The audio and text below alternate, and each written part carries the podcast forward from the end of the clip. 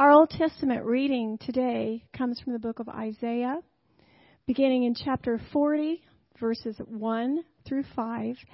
You may find that on your Pew Bible, on page 599. Comfort, comfort my people, says your God. Speak tenderly to Jerusalem and cry to her that her warfare is ended, that her iniquity is pardoned, and that she has received from the Lord's hand double for all of her sins. A voice cries in the wilderness, prepare the way of the Lord. Make straight in the desert a highway for our God. Every valley shall be lifted up, and every mountain and hill be made low.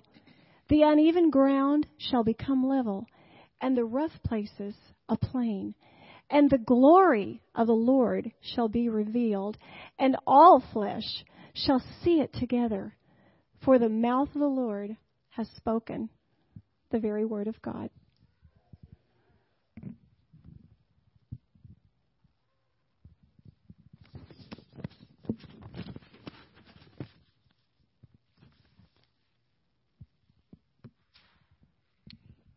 Please stand for the gospel reading. From Matthew 3, 1 to 6. I believe it's on 808 in the Pew Bible. In those days, John the Baptist came preaching in the wilderness of Judea. Repent, for the kingdom of heaven is at hand, he would say. For this is how he was spoken of by the prophet Isaiah when he said, the voice of one crying in the wilderness, prepare the way of the Lord, make his path straight. Now John wore a garment of hair, of camel hair, and leather belt around his waist, and his food was locusts and wild honey. Then Jerusalem and all of Judea and all the region around the Jordan were going out to him, and they were baptized by him in the river Jordan, confessing their sins. This is the very word of God. Please be seated. Thank you.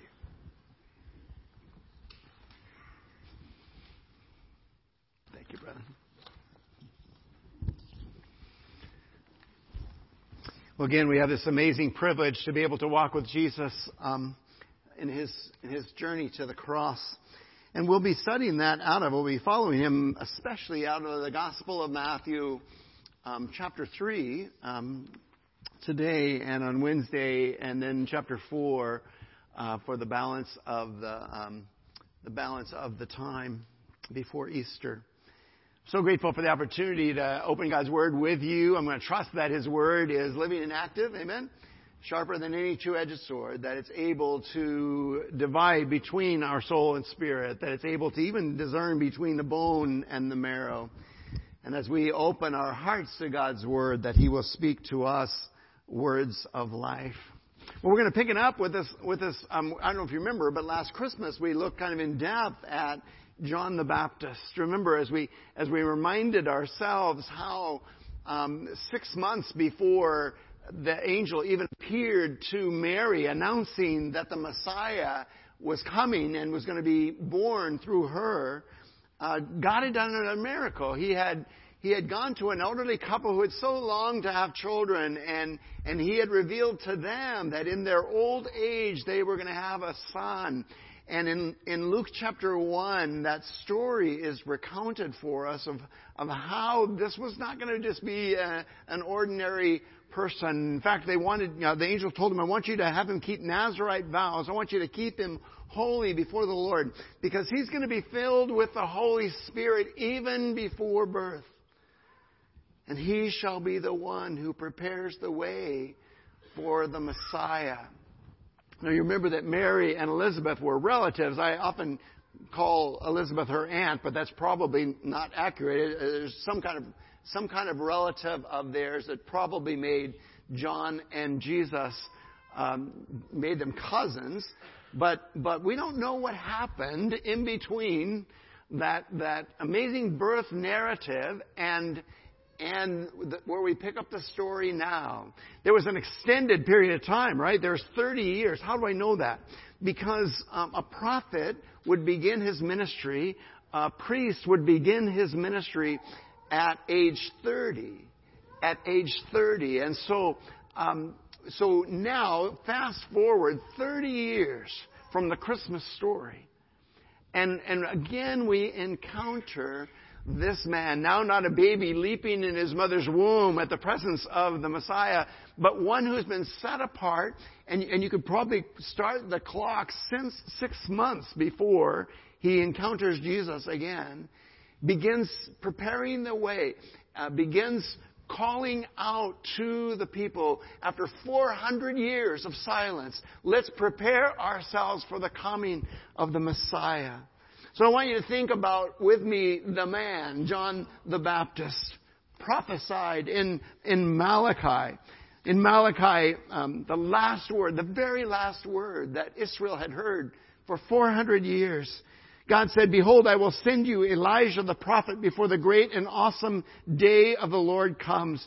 And he will turn the hearts of the fathers to their children and the hearts of the children to the fathers, lest I come and strike the land with utter destruction." The last word that they heard was that God would send one like Elijah before the Messiah. And those of you who have experienced with us the Passover meals that we've had in the gym, we have them every couple of years. Remember when the children run to the door and they open the door and they look and see, is Elijah there, right?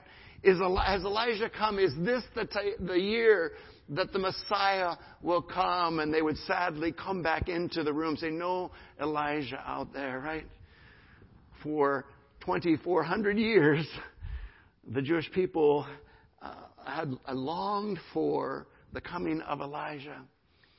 2,000 years ago, we believe God sent Elijah.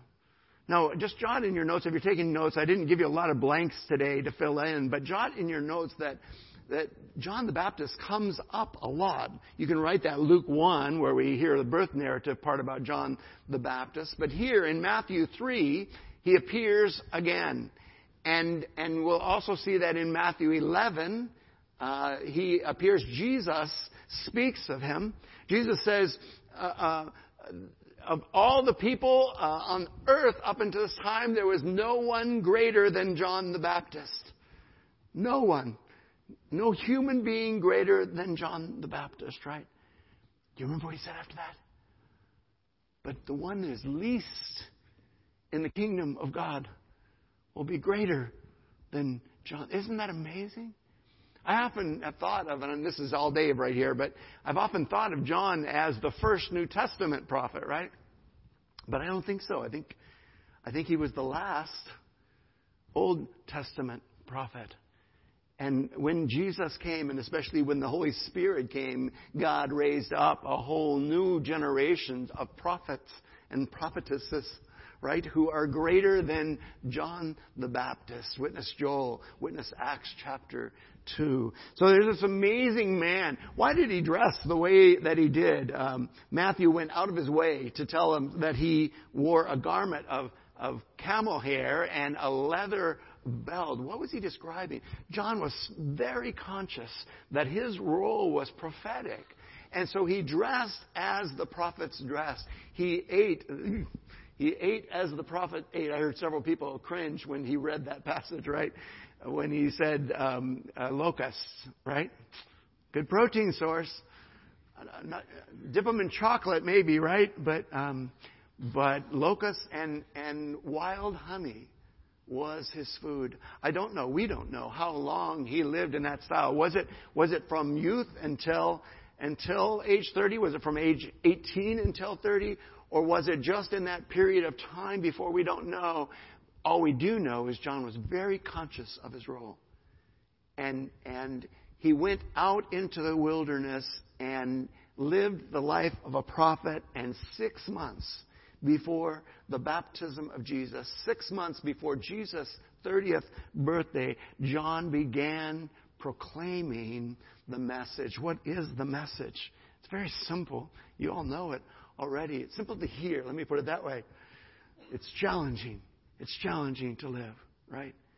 Repent he said. For the kingdom of heaven is at hand.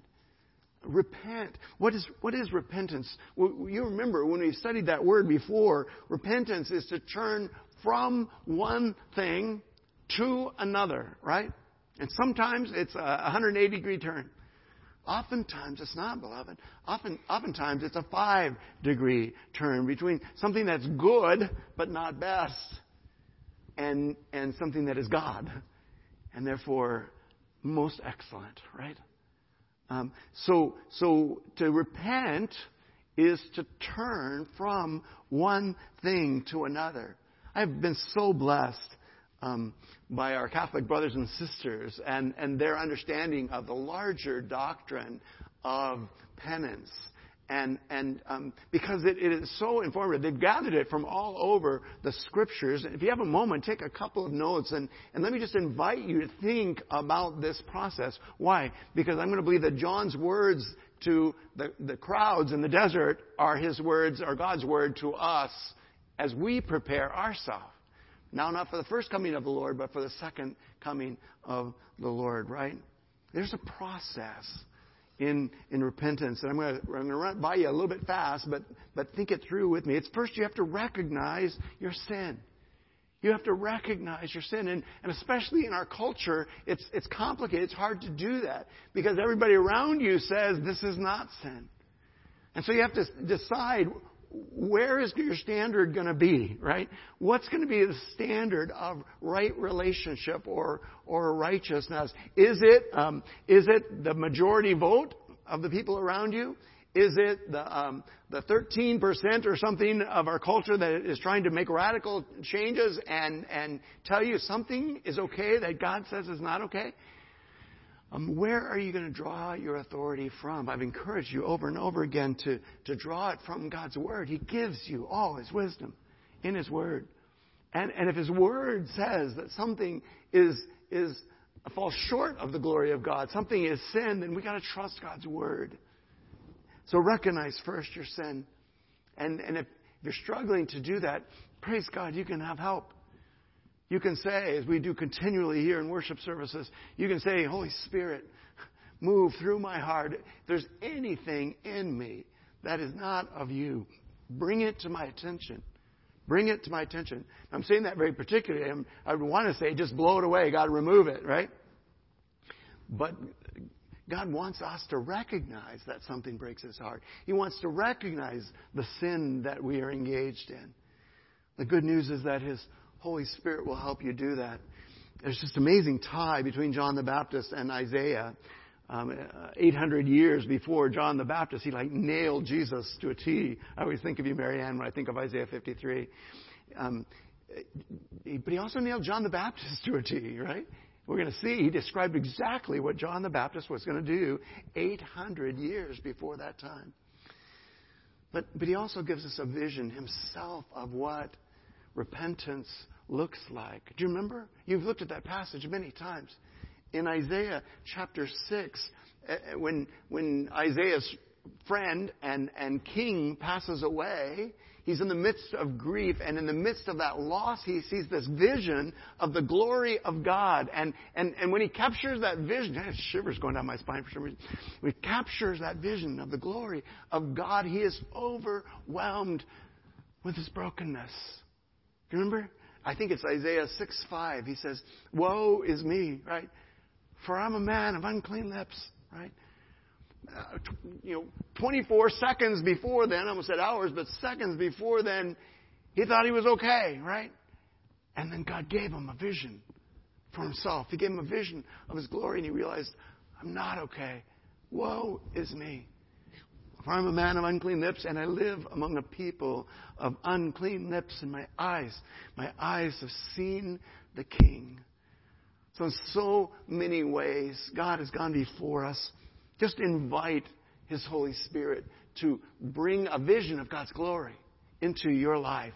Invite the Holy Spirit to bring a vision of His glory and your brokenness to the forefront of your mind. And recognize where you are. It'd be terrible, wouldn't it, if God just left us there? He doesn't. right? He's given us this amazing gift of confession. And again, I've reminded you so many times, oftentimes our minds immediately go to a wood-paneled box with a little black screen in that. And that's part of it. James would broaden that and say, you don't need a priest. We have a high priest, Jesus. You need someone, somewhere who you can speak your brokenness to, confess your sins, right? Agree with God. That's what confession means. Agree with God that your actions or your thoughts have been sin. And then we see that amazing promise that we quote so often in our worship service, 1 John 4, right? 4:9, I want to say, if we confess our sins, He is faithful and just and will forgive us our sins and cleanse us of all unrighteousness. But again, I'm grateful for our Catholic brothers and sisters because they have shown us there's a couple more pieces in here that are very helpful. How many of you have struggled? You have sinned, you have confessed it, and then you've done it again, right? And what happens when you do that? All of a sudden, you might have a couple rounds where you confess, and then after a while you just go, I can't do this, right? I can't do this. I love God, that He understands that. How many times Peter asks, must I forgive my brother, right? 7 times, thinking he was being generous. The law only required 3. And Jesus said 70 times 7. How many times do you think God will forgive you, beloved? How many times do you think that you can come to Him with the same sin and receive forgiveness? The point of 70, whatever that number is, it's unclear in the original language. It's a huge number, at least 490. The point is that you can never run out of the grace of God. You can never come to that point where He will not forgive you if you confess it. So what I'm saying here is not about God and His relationship with you. What I'm challenging you with here is about that feeling that you and I have when we sin again and hate ourselves for it, right?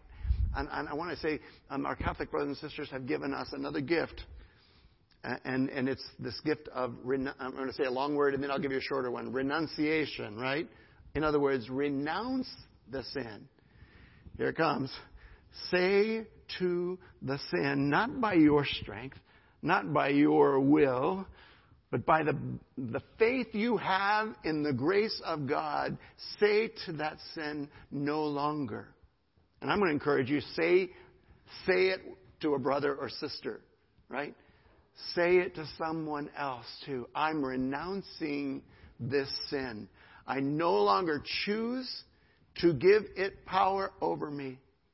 And I'm going to trust that the grace of God is sufficient for me, that the power of the Holy Spirit is sufficient for me, and that I won't have to sin anymore.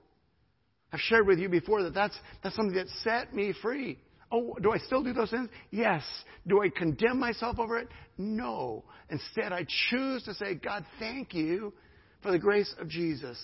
Thank you for the power of the Holy Spirit that you have given me, though I still sin, God, and will come to you every time and seek your forgiveness. I don't have to sin any longer. I am, here it goes, no longer a slave to sin. Would you say that with me? I am no longer a slave to sin. And the theme for our whole Lenten series, I am a child of God. Say that with me. I am a child of God. Say it, put it all together, would you? I am no longer a slave to sin. I am a child of God, right?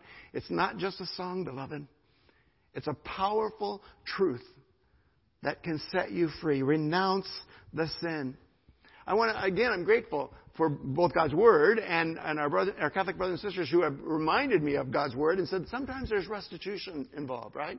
Sometimes something needs to be done to make the sin right. This is holy ground. And I want you to be very careful because sometimes in trying to make restitution, we can actually increase the damage done by the sin. Are you following me? You need the wisdom. You're not following me, are you?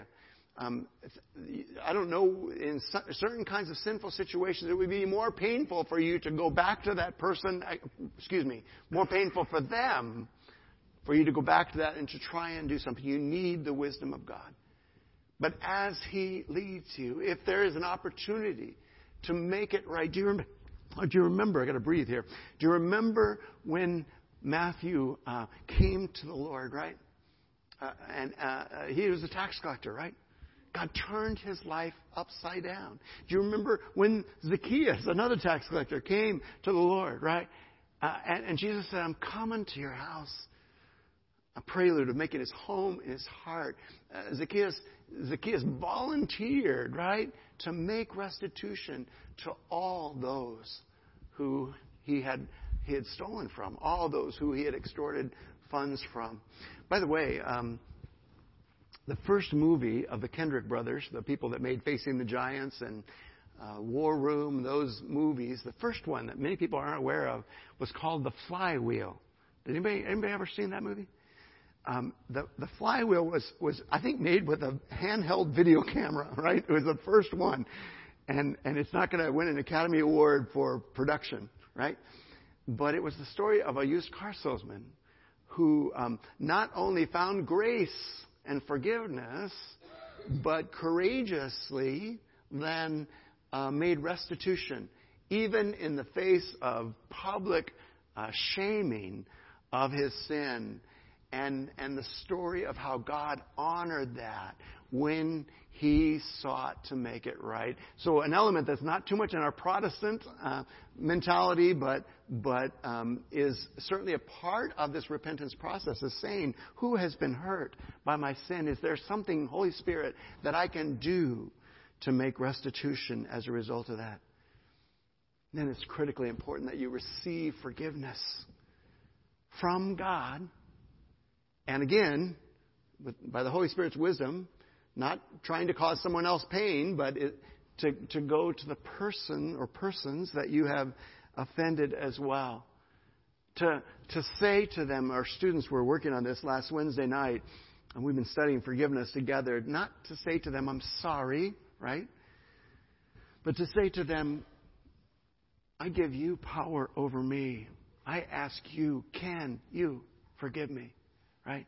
Can you forgive me? To seek forgiveness from both, so that your vertical relationship with God can be restored, but also the horizontal can be. And when and if they offer that, to receive it. Let me go back to your relationship with God for a second. Because when you confess your sin, He is faithful and just and will help me forgive, right? God will forgive. Will you receive it? I can't tell you how many times I encounter people who know that God has forgiven them. And it's couched in a lot of different concepts. It's couched, oftentimes they would say, I can't forgive myself. What is that really saying? I'm not trying to call you out or anything like that. I in the same boat oftentimes, right? What are you really saying when you're saying, I can't forgive whom God has forgiven? Are you following me? Ooh. I'm saying, I apparently am more important than God, right? So receive it. Receive it. Stop labeling yourself by your sin and label yourself by your relationship to God. I'm no longer a slave, right? To sin. I am a child of God. Receive that forgiveness from God, and if the other people are willing, from them as well. So many, countless stories, and I want to hear these, you guys, because you've got them, and you're just a little shy and scared about speaking them, your one-minute testimonies in front of the church. But countless stories out there of how when we went and sought forgiveness from that person, it set them free. Because they were hurting, they were struggling, and our humility, like John the Baptist here, our humility set them free as well. Receive forgiveness. You're starting to see all the R's coming by here. I can't help myself. I apologize. Be renewed. Reminding you of our Ephesians 4:23 passage and Romans 12:1. Be renewed in the attitude of your minds. Stop believing you are a slave to sin. Be renewed in your thought processes and the attitude of your mind. And yet another R, be restored. Be restored, right? To right relationships with God and others. In a Lion King moment, I would summarize this whole process by remembering who you are, right? Don't buy the lie that the world and the evil one and your own flesh declare that you are a sinner condemned to your sin. Well, you're a child of God, beloved of your Heavenly Father, His instrument in breaking bondages, in overcoming injustices, in making a difference in His world. You are the presence of Christ in this world. I love John the Baptist for this reason, that John the Baptist, his message contained that. Repent. Now we got a much larger definition than you ever had before, but repent, right? Why? Because the kingdom of God is at hand. By the way, John's message was, guess what? Repent, for the kingdom of God is heaven. The next chapter, Matthew chapter 4, guess what Jesus' message was? Repent, for the kingdom of heaven is at hand. And chapter 10 of Matthew, when Jesus sent out the 12, right? He gave them a message to proclaim. Guess what the message was? Right? You don't have to wonder what to say to someone. Right? Proclaim. Repent, for the kingdom of heaven is at hand. Don't get lost in the word heaven there. All the other gospel writers will use kingdom of God. Matthew was a good Jewish boy, right? At least in theory, right? And he would not use the name of God. So he substituted, as many did in this culture, he substituted heaven there, but he meant the kingdom of God. The kingdom of God is here. It's here. Now we're going to pick up this story on Wednesday night, and let me just tease you by saying the kingdom of God is a great news that it's here. For many, it's really bad news. For many. John does not pull punches. John shoots straight, and every other cliche I can think of here off the top of my head. John gives it to us straight. It's very good news for many, Very bad news for others, okay? The kingdom of God. His message is repent, for the kingdom of heaven is here. It's here right now. And he goes on to say, Jesus has got his winnowing fork in his hand. The harvest is here. It is happening, right? Kingdom of God is now. Well, that was John the man. This is John the message. What was his mission? Again, we're going back to Isaiah for just a second. Matthew quotes Isaiah. For this is he who was spoken of by the prophet Isaiah when he said, as Marianne had read for us, the voice of one crying in the wilderness, prepare the way of the Lord. I'm sorry, I'm reading ESV. I stumbled for a second. Prepare the way of the Lord. And make his paths straight. It goes on to describe how we do that. What was John's mission? No, beloved, right off the top of that I'm going to suggest that his mission is your mission. Right? We've already seen that his message is your message, right? I'm going to suggest to you that his mission is your mission as well. So let's try and understand real briefly here what was his mission. And the reason I stumbled a minute ago was probably a more accurate reading of that verse from Isaiah is, in the wilderness, prepare the way. Right? In other words, go into the wilderness. What are you talking about? I live in a city. What should I go out to the cornfields? What are you talking about here, right? There's a little help for us in the original language which they spoke it here. And I'll try not to get too technical here, but there is a word called the bar in Hebrew, which means the word of the Lord, right? The word of the Lord. By the way, in the New Testament Greek, there was a word for the word as well, wasn't it? We saw it in our study of John chapter 1. In the beginning was the Logos, the word. And then a little later, the Word became flesh and dwelled among us, right? So in Hebrew, the word for word is davar.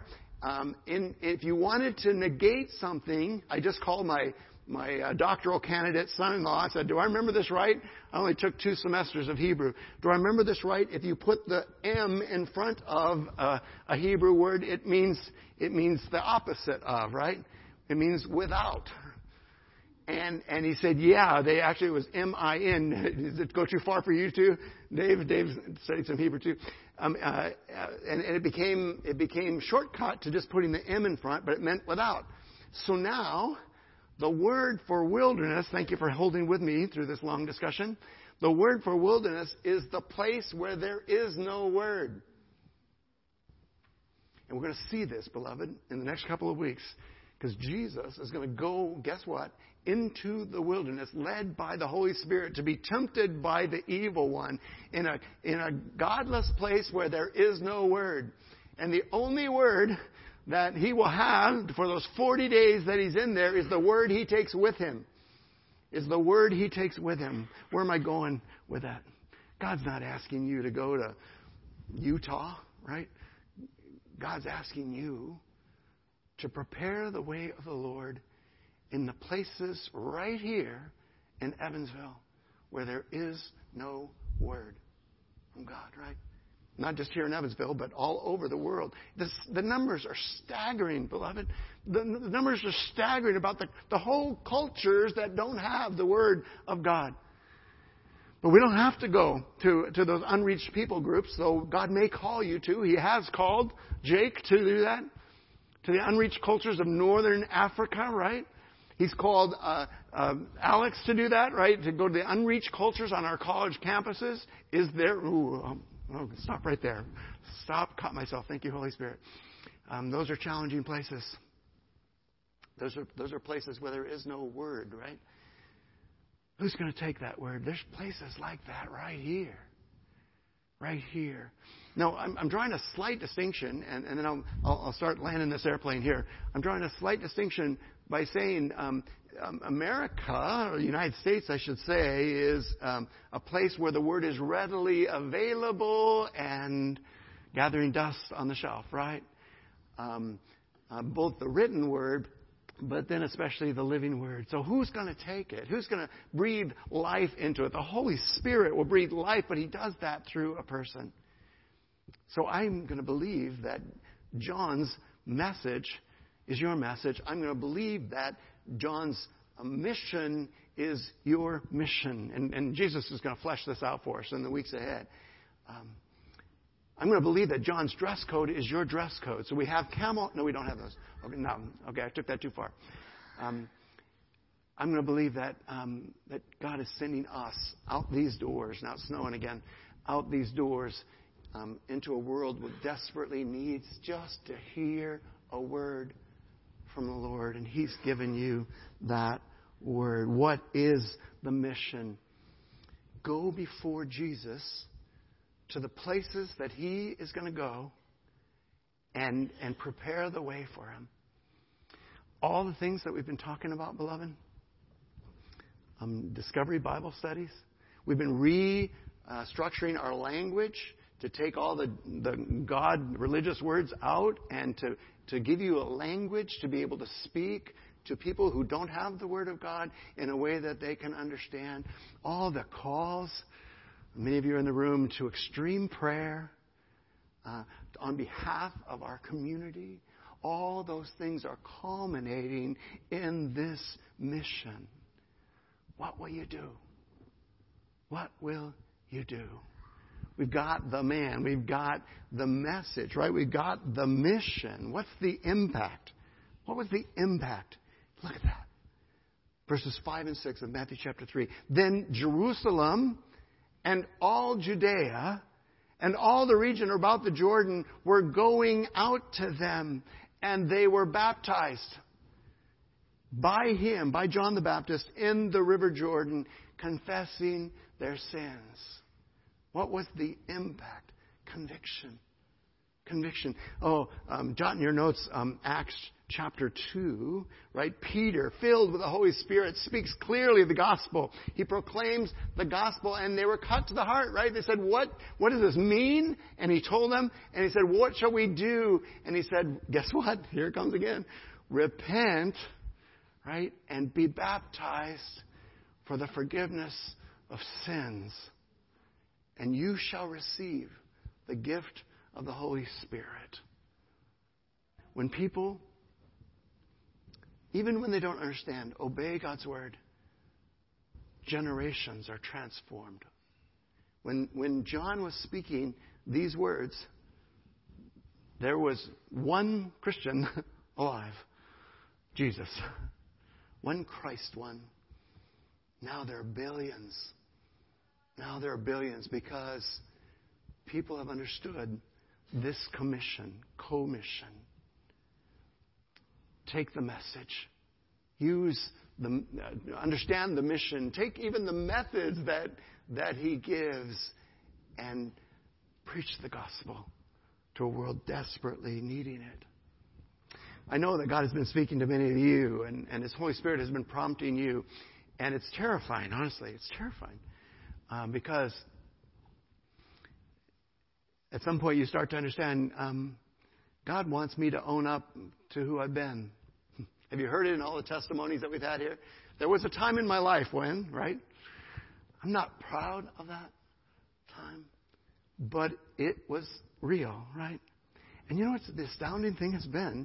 As people risked sharing who they were before they encountered God, as they risked sharing what God has done, other people were set free. Other people were set free. So I call you again.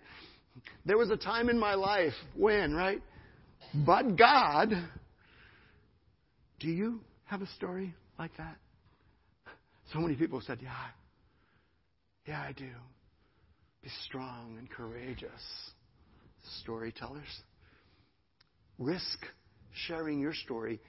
In your small group, they love you. They would love to hear that story. Here, among people that love you. But we do that so that when you're out in a situation and you're listening to someone else's story and you realize you have a story like that, you can share it as well. And I thank you for opening your heart to God's Word. If you want to go deeper, do a SOAP study. Today we only got to half of our passage. We'll pick up the back half of it on Wednesday. But do a SOAP study on Matthew 3, verses 1 to 6. If God allows you the time before Wednesday, do one on 7 through 12, the passage that we will encounter then. Risk believing that John's message and his mission, even his methods, are yours. And let's see what God does. God, thank you for John.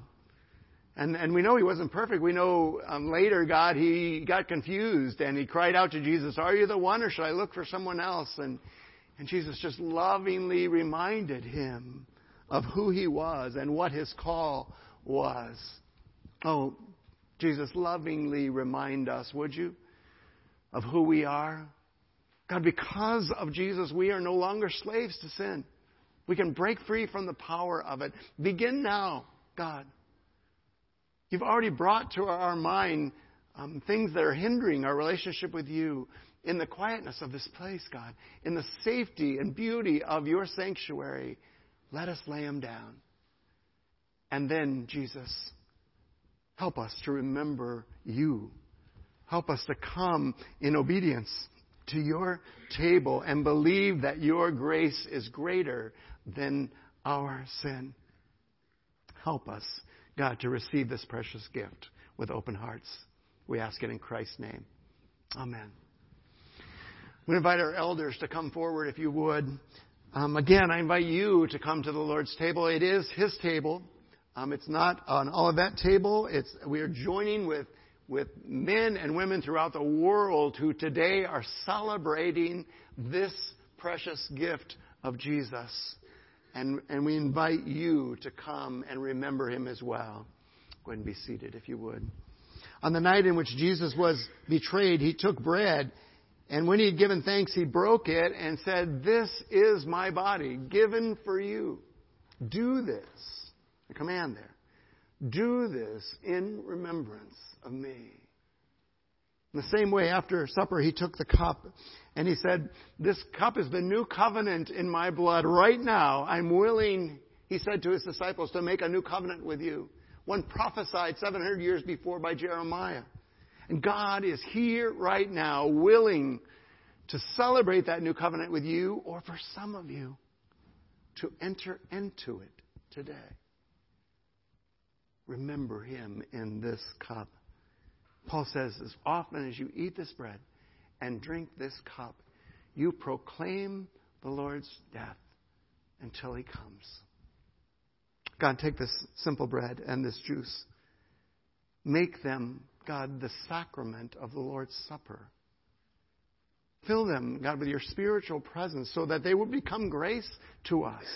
And then, God, as we meet with you in these next few minutes, speak to us, God. Your servants are listening. Amen.